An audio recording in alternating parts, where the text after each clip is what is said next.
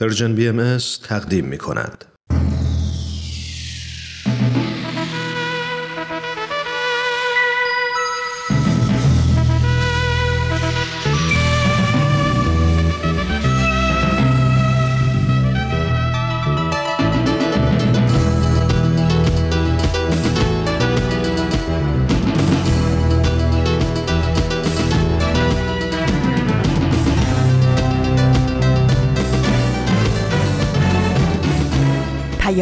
دوست.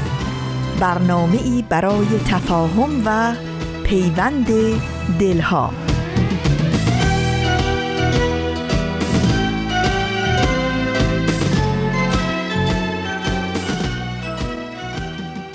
با سمیمانه ترین درودها به شما شنوندگان عزیز رادیو پیام دوست. در هر خانه و سرای این دهکده زیبای جهانی که شنونده رادیو پیام دوست هستید امیدواریم خوب و خوش و خورم باشید و با دلی پر از امید و اطمینان به فردایی بهتر و روشنتر گام بردارید و اوقاتتون رو سپری کنید.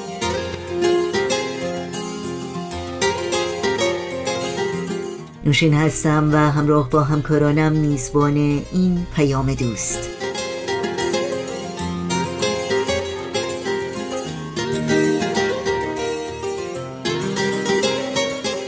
چهارشنبه 23 شهریور ماه از تابستان 1401 خورشیدی برابر با چهاردهم ماه سپتامبر از سال 2022 میلادی پیش روی ماست و بخش هایی که در پیام دوست امروز میشنوید شامل برنامه بدون تمر بدون تاریخ و برنامه خبرنگار خواهد بود که امیدواریم از همراهی با اونها لذت ببرید.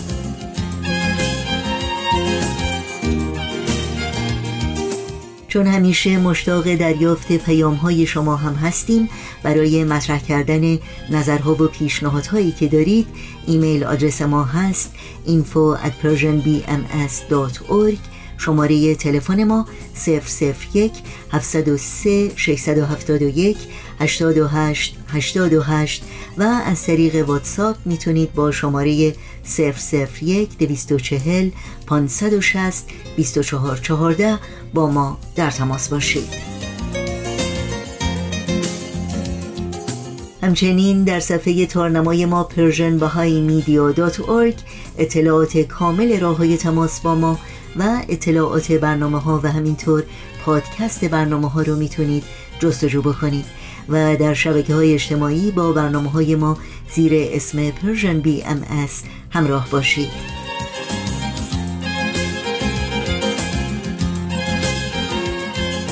همچنین از شما دعوت می کنیم در صفحه نخست وبسایت ما در قسمت ثبت نام در خبرنامه.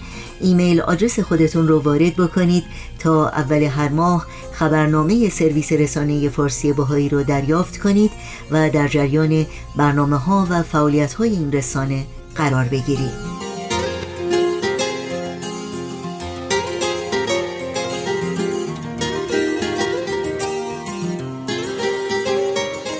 این صدا صدای رادیو پیام دوست. شما شنوندگان عزیز ما هستید.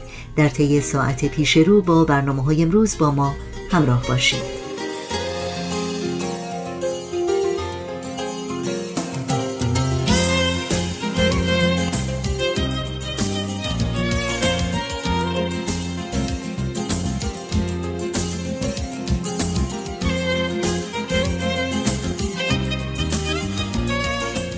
اولین برنامه پیام دوست این چهارشنبه بخش تازه است از مجموعه بدون تمر بدون تاریخ. با هم بشنویم. سلام عزیزانم. به حضور پرمهرتون معنوسم به تک تکتون خیر مقدم میگم. در این چهارشنبه روزی که دوباره از راه رسید تا این فرصت رو در اختیار من بهمن یزدانی قرار بده تا با اجرای یک نامه دیگه از مجموعه نامه های بدون تمر بدون تاریخ در خدمتتون باشم.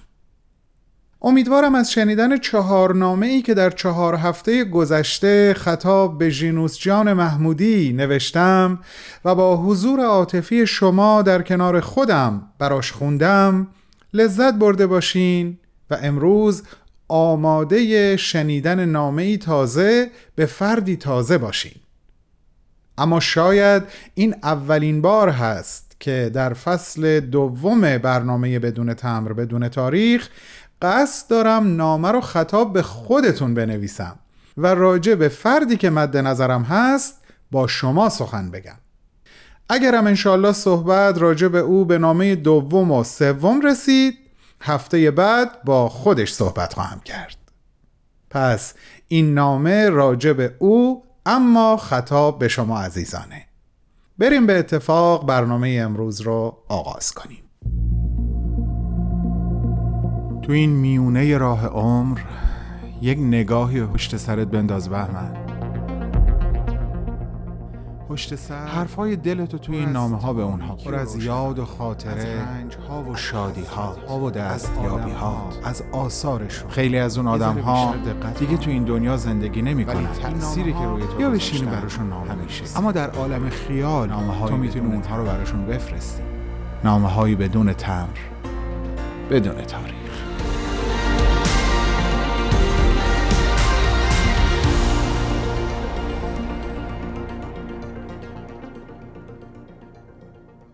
بیاین با هم یه فضایی رو در ذهن تجسم کنیم. همه دستندرکاران تهیه یک نشریه رو در نظر بگیرین با این وضعیتی که الان براتون توصیف می‌کنم. این نشریه یک هیئت تحریریه داره متشکل از سه نفر که هر کدوم توی کشور زندگی می‌کنن. نویسنده هایی که مسئولیت تهیه محتوای این نشریه به عهدهشون هست مقاله ها و شعرها و داستان ها و خلاصه هر چی که برای شماره بعدی آماده کردن برای یکی از اون سه نفر که خودش هم شاعر و محقق و نویسنده هست ارسال می‌کنن بعد اون فرد همه اون مرسولات رو به همراه مطالبی که خودش آماده کرده میفرسته دانمارک حالا چرا دانمارک؟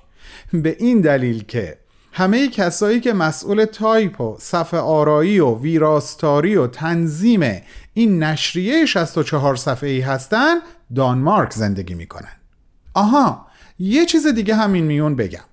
زمان زمانی هست که هنوز از اینترنت و تسهیلات کنونی هیچ خبری نیست و همه این کارا با وسایلی مثل چسب و قیچی انجام میشه. ادامه ماجرا. این گروه ساکن دانمارک وقتی کارشون تموم میشه مجله ها رو میفرستن جنوب فرانسه. چون کسایی در اونجا هستن که مجلات رو در پاکت می‌ذارن تمر می‌زنن به اداره پست می‌برن و برای سه هزار نفر که آبونمان مجله هستند به سراسر دنیا پست می‌کنن. خدایی با چنین شرایطی عمر یک نشریه چقدر می‌تونه باشه؟ با منطق عقل فکر کنم به پنج شماره هم نمی‌رسه.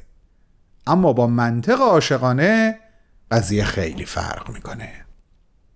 چرا که از سال 1980 میلادی که اولین شماره این نشریه به چاپ رسید تا امروز هنوز داره به کار خودش ادامه میده. نشریه‌ای که نامش برای بسیاری از شما عزیزانم نامی آشناست. نشریه پیام بهایی که فرد مورد نظر من یکی از اون سه نفر اعضای هیئت تحریریش بود و برای دوام و بقای این نشریه بسیار زحمت کشید و عشق به پاش ریخت.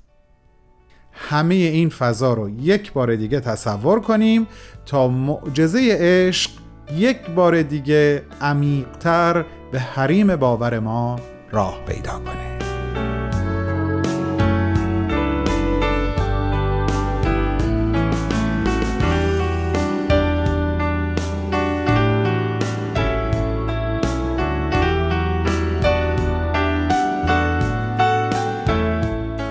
این مهربان مرد دانشپژوه هنرمند این بزرگواری که جدیت، عشق، ایمان، استحکام و فروتنی رو مثل عناصری مجزا در کوره قلبش زوب کرد و در هم آمیخت و ازشون آلیاژی زیبا و قوی ساخت که شخصیتش محسوب می‌شد فعالیتش فقط به مدیریت نشریه پیام بهایی محدود نمی‌شد. بذارین به عقب برگردیم.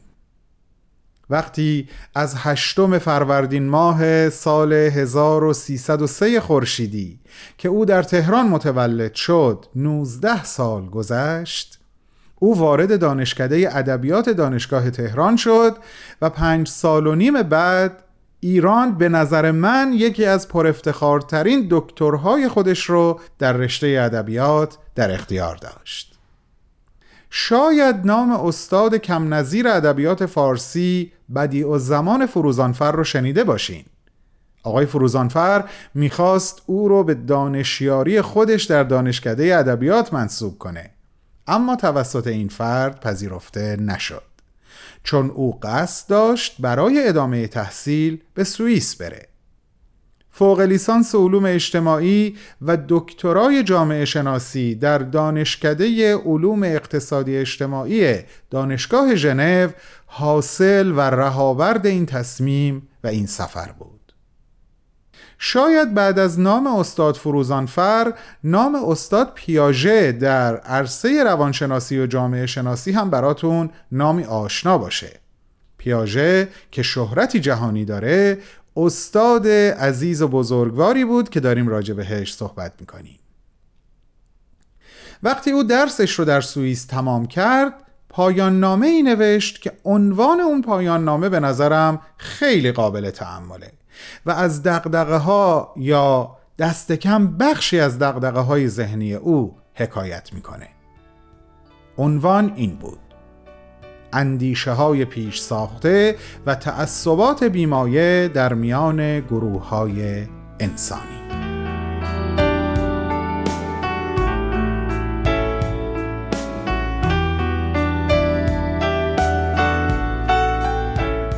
راستی یادم رفت بگم. او قبل از اینکه برای ادامه تحصیل بره سوئیس به مدت سه سال در دبیرستانهای تهران ادبیات تدریس کرده بود. و وقتی هم به ایران برگشت به مدت 19 سال در دانشگاه تهران به تدریس و تحقیق پرداخت. علاوه بر همه اینها به مدت ده سال تا همون اواخری که هنوز در ایران عزیزمون زندگی می کرد معاون سازمان برنامه و بودجه بود و به مدت سه سال هم مدیریت مرکز آمار ایران رو به عهده داشت. انتشار سالنامه آماری ایران یکی از یادگارهای این سه ساله. دکتر جمشید بهنام دکتر غلام حسین صدیقی و دکتر شاپور راسخ از بنیانگذاران علم جامعه شناسی در ایران هستند. و من امروز راجع به نفر سوم یعنی دکتر شاپور راسخ با شما صحبت می کنم دکتر راسخ نازنین که ما سال گذشته او رو به عالم بالا بدرقه کردیم. دکتر راسخ دو کتاب به نامهای تعلیم و تربیت در جهان امروز و مقدمه ای بر جامعه شناسی ایران تعلیف کرده و دهها و دهها مقاله در زمینه های جامعه شناسی، مردم شناسی، فلسفه و ادب در نشریات معتبر فرهنگی به چاپ رسونده. دست مریزاد دکتر راسخ خیلی ممنون و مدیونت هستی.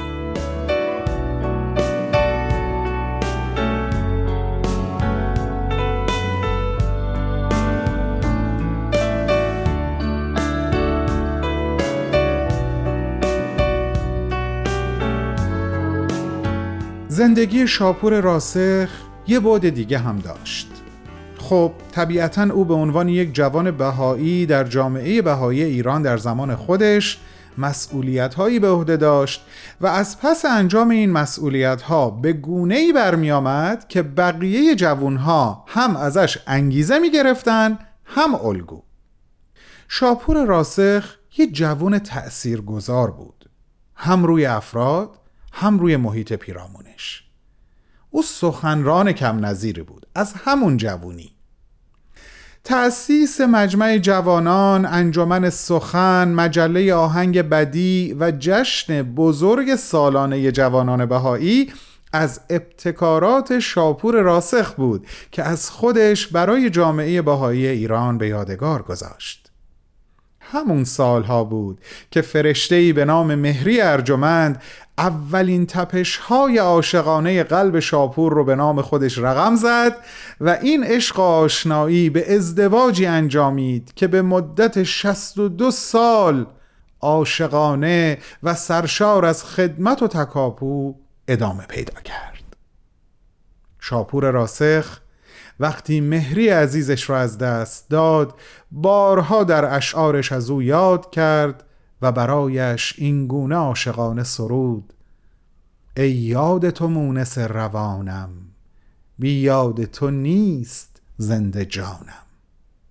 ای مهری مهر پرور من سرمایه عمر و یاور من جز مهر تو نیست در سرشتم در پای تو بست سر نوشتم ای کاش زمان مهربان بود دوران وسال جاودان بود. باشد که در آن جهان برتر بازت گیرم چو حال در بر. مانند دو مرغ آسمانی آسوده ز این جهانی. مطمئن هستم شما هم مثل من از این بابت که شاپور و مهری در حال حاضر در عالم ملکوت دوباره به هم پیوستن و عشقشون تا جاودان جاویدان ادامه پیدا خواهد کرد براشون خوشحالین. هرچند که احساس می‌کنم هرچه بیشتر دکتر راسخ رو بشناسیم و از آثاری که ازش به یادگار مونده مطلع و بهرهمند بشیم بیشتر و عمیقتر جای خالیش رو احساس خواهیم کرد. دوستان نازنینم فرصت این نامه رو به انتهاست. خیلی خوشحالم که این بار تصمیم گرفتم برای شما نامه بنویسم و ازتون خواهش می‌کنم هفته آینده حتما لطفا منو همراهی کنین تا با حضور شما روی سخن رو به سمت دکتر راسخ بگردونم و با خودش هم صحبتی صمیمانه داشته باشم. مثل همیشه احساسم از همراهی شما با من و این برنامه احساسی توأم از سرور و غرور و قدردانی هست و تا چهارشنبه آینده همتون رو به خداوندی میسپارم که از ما به ما مهربان تره بدرود.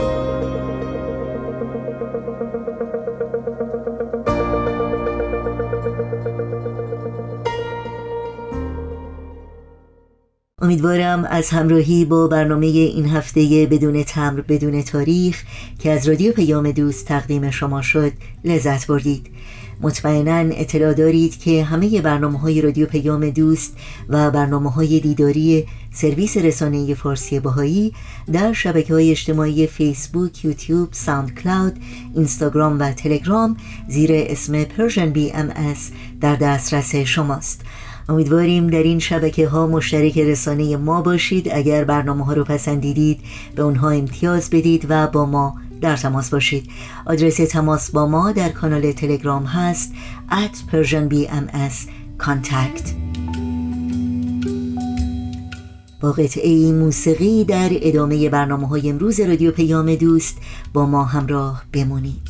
باز تو از کوچه ما گذشتی.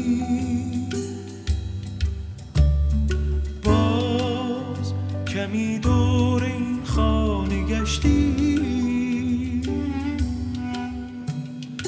تا هوا ناگهان تازه تر شد. دنیا از قدم های تو با خبر شد. من که سرخورده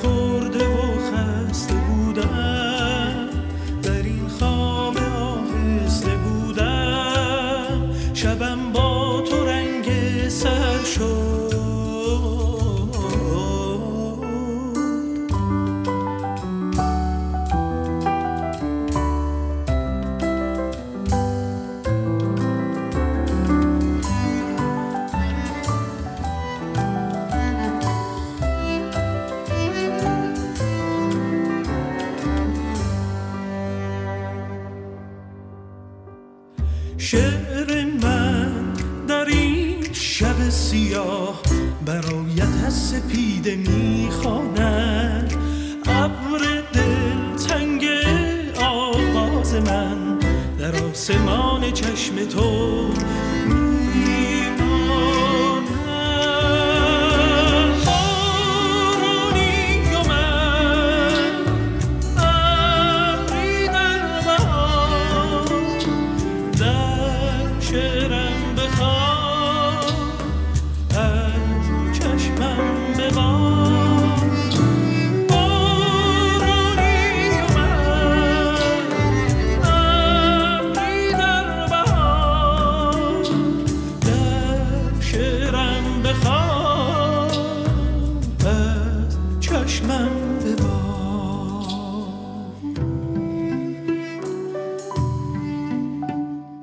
خبرنگار برنامه این ساعت ماست که از رادیو پیام دوست تقدیم شما می‌کنیم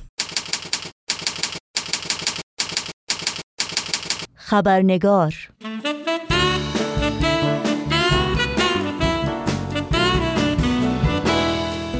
و ما دکتر عباس میلانی می‌گوید مردم ایران امروز از هر زمان دیگری پذیرنده تر هستند که باهایی دیانت خودش رو داره. و حق داره در خلوت خانه خودش به اندازه هر مسلمان هر یهودی هر مسیحی و هر ناباور دینی زندگی کند. نوشین آگاهی هستم به شما در هر کجا که با خبرنگار این چهارشنبه همراه هستید خوش آمد میگم و برنامه امروز رو تقدیم می‌کنم.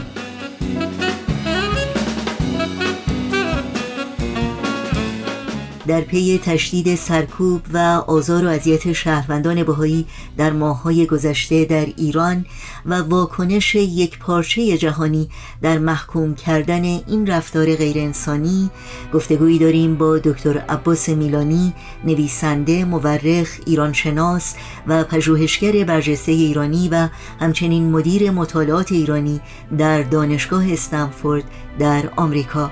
شما رو به شنیدن این گفتگو دعوت می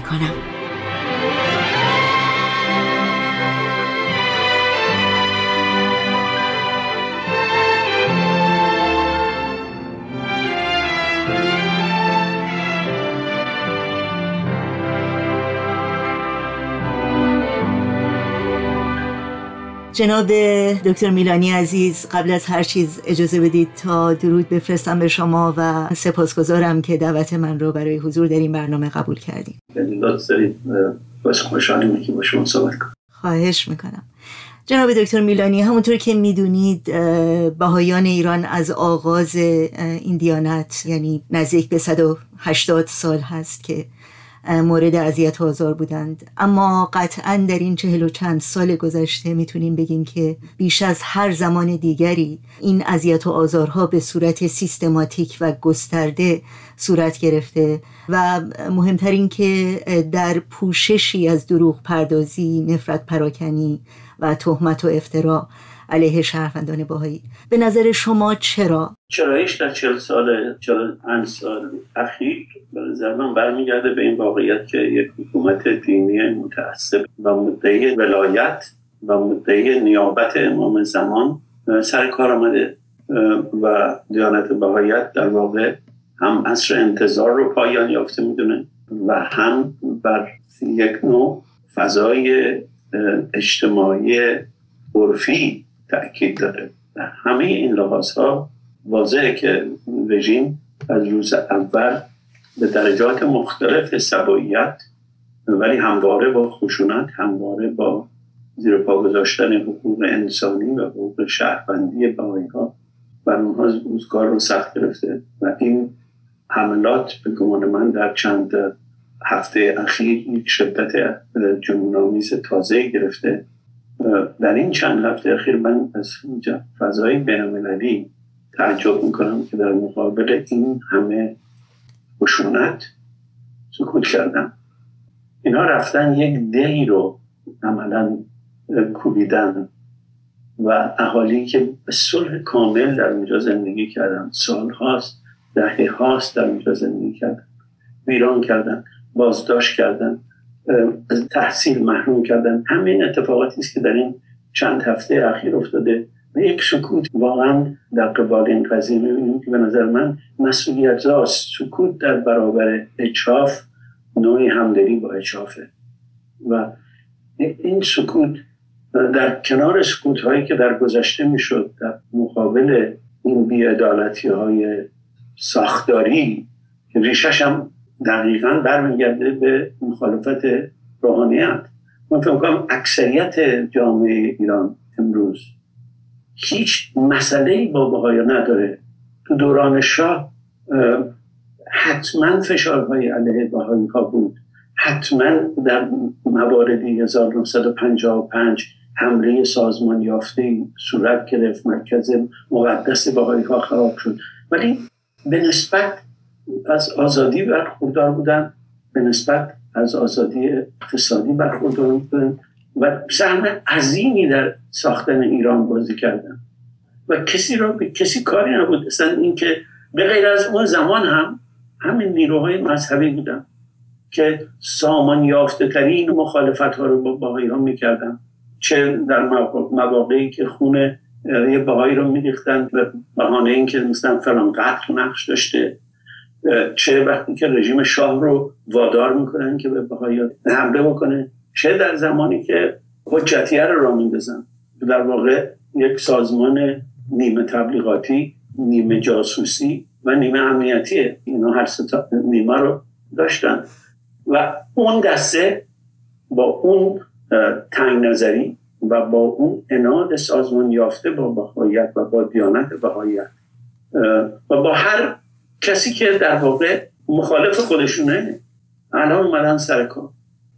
می‌دونم جهان آشفته است ولی بعضی از این کارهایی که می‌کنه در سطح واقعا جهانی شگفتانگیزه و سکوت جهان در آینده مسئولیت تاریخی برای همه کسانی که این سکوت کردن اینجا در این سالها مقامات حکومت ایران هم به بهانه قانون و هم به بهانه دین شهروندان بهایی رو مورد اذیت و آزار قرار دادن. واقعا تاثیر استفاده از دین و قانون بر علیه گروهی و سایر اقلیت ها ایرانیانی که واقعا بیگناه حقوق انسانیشون نقض شده. از نظر شما چگونه بوده؟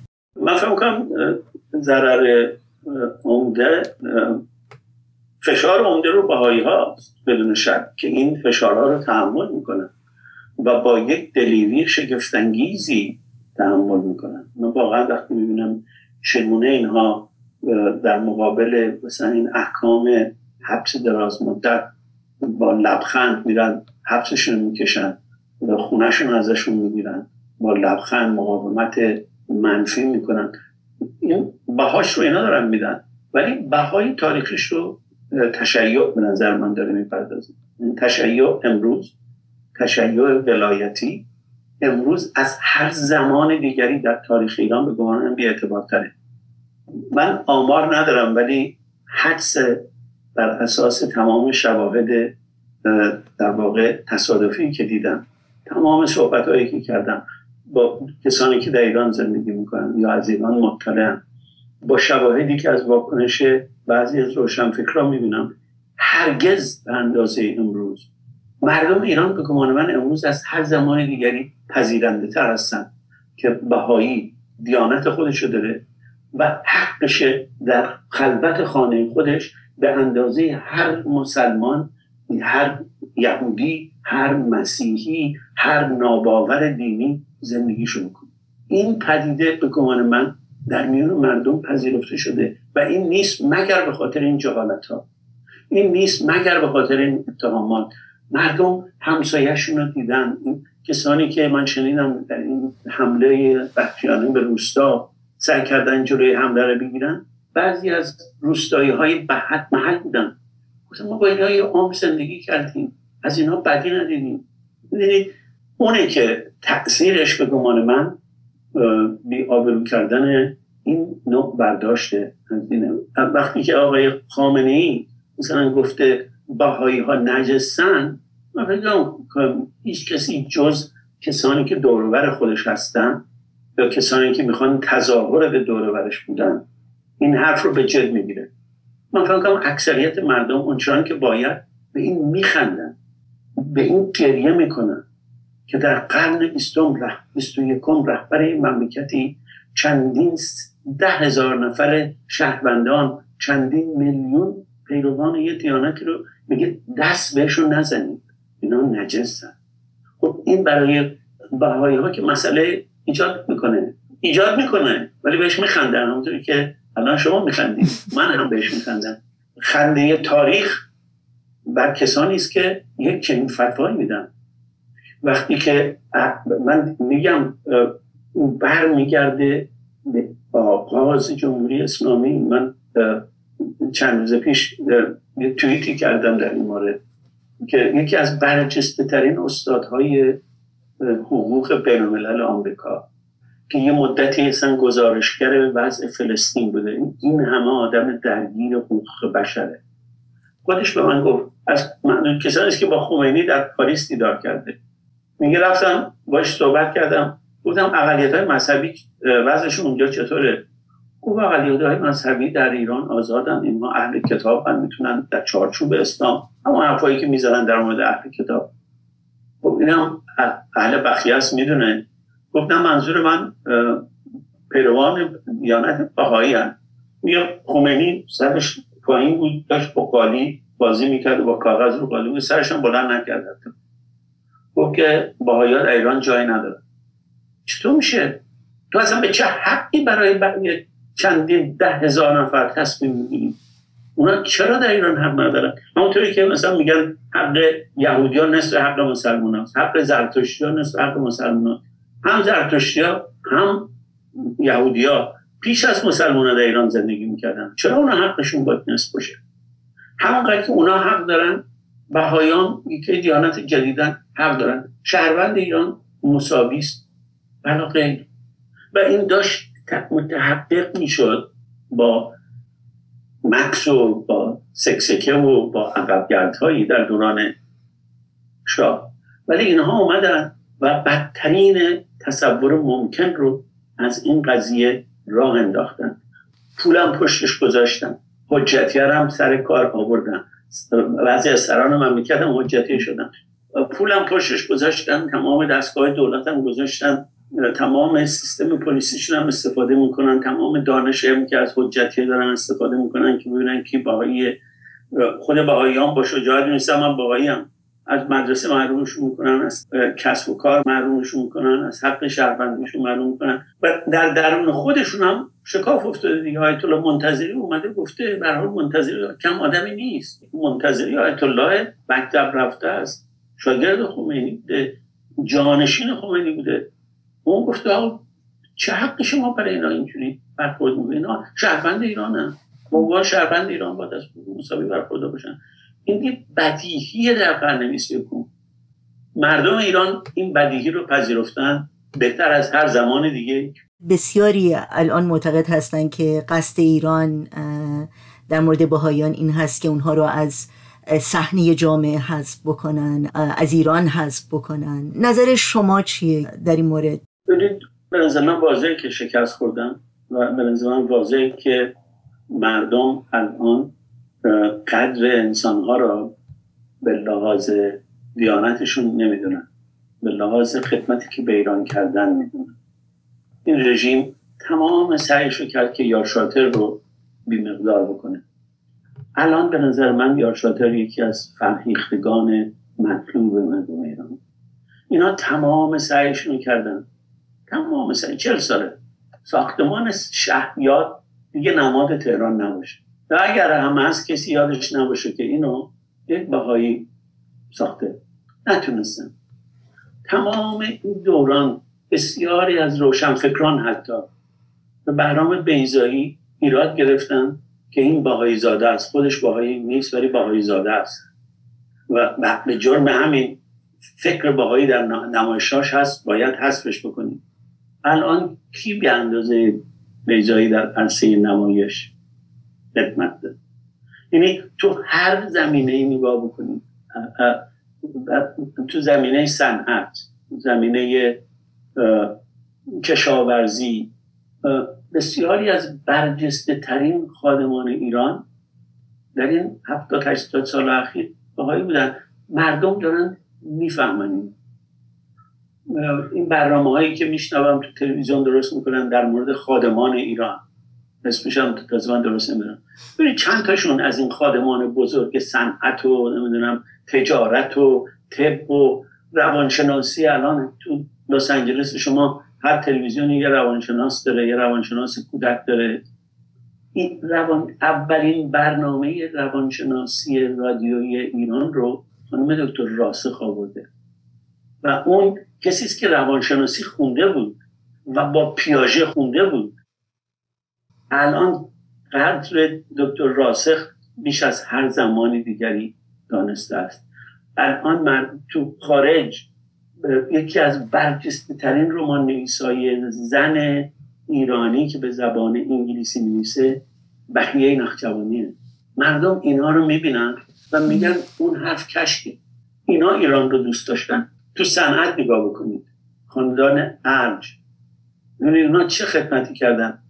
و اینا آمدن اون ثروت رو گرفتن. اون خانواده آمد در آمریکا یه ثروت بیشتری ساخت. اونا اون شرکت رو ورشکست کردن. حالا دارن زمیناشو میفروشن بخورن. مردم اینا رو می‌دونن. به همین خاطر اون اصطلاح روایتی که میگه ما حق داریم به اینها اچاف بکنیم. چون اینها دیانت ما رو نمیپذیرن. مردم به اون روایت پشت می‌کنن نه به بهایی البته شاید این پرسش هم یه مقدار تکرار باشه ولی باهایا فقط در ایران زندگی نمی‌کنن در همه جای دنیا هستند و قانون مداری و مشارکت در تحول اجتماعی در ساختن زیربنای درست در جامعهشون. و همینطور در ایران مسلما حکومت ایران می‌دونه که اینها نه جاسوسن نه قصد براندازی حکومت دارن نه قانون شکن هستن نه خلافکارن. اما همچنان این آزار و اذیت ادامه داره. به نظر شما چرا انقدر وحشت از باهایی که باید تا این حد سرکوب بشن و محو بشن از جامعه؟ اینا میگم از روز اول با این بدنه با این مفهوم با این اندیشه با این حق با این جرأت که کسانی پیدا بشن میگن ما از دل اسلام در اومدیم. ولی یه حرف تازه داریم حرف ما متفاوته. حرف ما اینه که باید مسئولیت اجتماعی داشته باشیم. حرف ما اینه که بایستی در انتخاب دین آزاد باشی. در 18 سالگی که میشی بهت میگن آقا می‌خوای یا خانم می‌خوای بایی بشی یا نه؟ اینم بگم من بهایی نیستم اصلا. به, به کراتم ازم می‌پرسن که شدی یا بودی. نبودم و نیستم. ولی هم از حقشون فکر می‌کنم وظیفه اولین دفاع بکنم. همون دور بر نگاه می‌کنم می‌بینم چه خدمتی اینها به ایران کردن. چقدر اینها ایران دوست بودن. چقدر به رقم بیمهری ایران اینها در حفظ ایران کمک کردن. ببینید نقشی که مثلا یار شاطر داره در حفظ فرهنگ ایران بهترین جنبه های فرهنگ ایران. نقشی که بیزایی داره. پدرش و اموش دارن در حفظ ادبیات اون زمان. نقشی که امانت در معماری داره برادران عرش خانواده ثابت در صنعت دارن خانواده راسخ در علم دارن. اینها به رغم همه فشارهایی بود که جامعه برشون آورده. و اینها از ایران و ایرانیت به شکل بینظیری دفاع می‌کنن. و امروز که این رژیم چهل و دو ساله بر تبل اسلامیت میکوبه مردم به غریزه اون کسانی که ایرانیت رو ازش دفاع کردن بیشتر میطلبن و قدر می‌شناسن و می‌بینن یه تعدادشون در میان بهایان و به اون چیزهایی که اینا میگن نمی‌خوره. نه جاسوسن نه می‌خوان ایران رو داغون می‌کنن. عظمت ایران رو می‌خوان. بهرام بیزایی با چنگ و دندون هر جنبه از فرهنگ ایران رو که غربیا سر کردن بخورن. از چنگشون می‌کشه بیرون. یا شاطر همین کار می‌کنه. مردم اینا رو می‌خونن. می‌بینن خوب این واسه خوزولاتی که تو تلویزیون میگن یا اینکه این نجسته. باش دست ندید اون کسی که می‌خواد ایران رو الان بشناسه مگه می‌تونه بدون دست, دست دادن به این نجس ها و فرهنگشون و ادبشون و صنعتشون ایران رو بشناسه؟ دکون تخته شده هست و دلیلی هم که بر این تبر دائم میکوبن اینی که هر روز منزوی تر میشن هر روز حس می‌کنم شاید کنجکاوی مردم نسبت به بهایت زیادتر شده. اطلاعی واقعا ندارم. می‌دونید به قول تذکرت الاولیا میگه شکننده کالا خریدار بود. یعنی اگر تو سر یه چیزی میکوبن یه دلیلی داره. چرا انقدر میکوبید اگر ازش نمیترسید؟ و ترستون از چیه با یکی از اینا صحبت می‌کردم قرار بود بره شش سال حبس بکشه. و یه جوری در مورد این صحبت می‌کرد که من مثلا بخوام در مورد این صحبت بکنم که فردا باید برم کلاس. برای که یه چیزی در درونش هست محکمه. پاش و اینا از اون میترسن دیگه. پیام شما برای کسایی که صدای شما رو میشنون و کسایی که ممکنه دست داشته باشن در آزار و اذیت شهروندان باهایی و اینکه امید شما به آینده چیه و این امید از کجا سرچشمه می‌گیره. من امیدم به آینده بسیار زیاده. من اینکه فکر می‌کنم همونطور که گفتم دوران این نوع تحجر فکری و این نوع تعصب مذهبی در ذهن بسیاری از مردم ایران به سر آمده. مردم ایران خیلی باشورتر از اون هستن. من خاطر من به آینده ایران بسیار بسیار امیدوارم. کسانی که الان دست به این کار می‌زنن واقعا توصیه اینه که یادتون باشه دیگرانی که به وسوسه رهبرانشون دست به این نوع جنایات زدن. حق اقلیت های دیگر رو در کشورهای دیگر از بین بردن. از آلمان نازی بگیرید تا ایتالیا بگیرید تا پاک هر جایی. یک روزی بالاخره دادرسی هست. فکر نکنید الان بهتون یه رانتی میدن الان به فوشی به بهایی بدید یه کار بهتری میدن رتبه بهتون میدن. یه روزی این دادرسی خواهد شد در دادگاه تاریخ و یه روزی حدس من اینه که بسیاری از شما خودتون از اینکه چنین جنایاتی کردید در زندگی خودتون بدون حتی اون دادرسی متاسف خواهید شد. برای اینکه خواهید دید که یه عده‌ای به لحاظ تعصب و منافع مادیشون اینا برای اون دکون شما رو به جنگ هموطنان ما میفرستن. نکنید برای اینکه نه اون جنگ بردنی است و نه اون جنگ اخلاقی است. بی نهایت سپاسگزارم ازتون آقای پروفسور عباس میلانی. انشالله باز هم بتونیم شما رو در برنامه داشته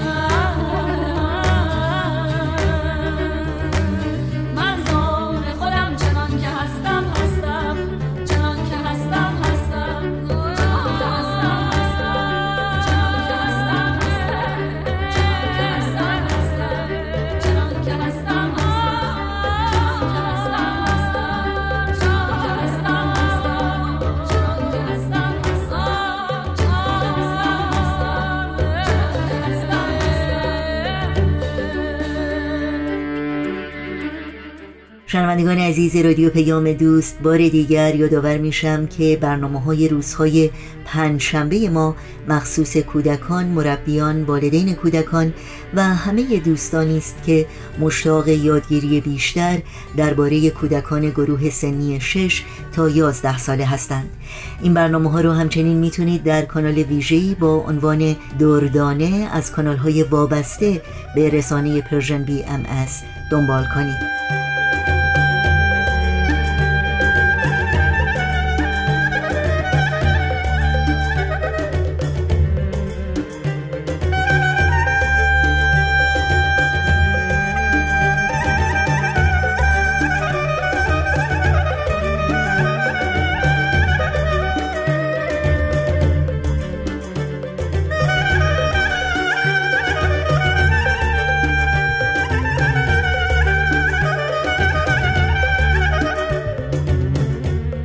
شنوندگان عزیز در اینجا به پایان برنامه های این چهار شنبه رادیو پیام دوست می‌رسیم.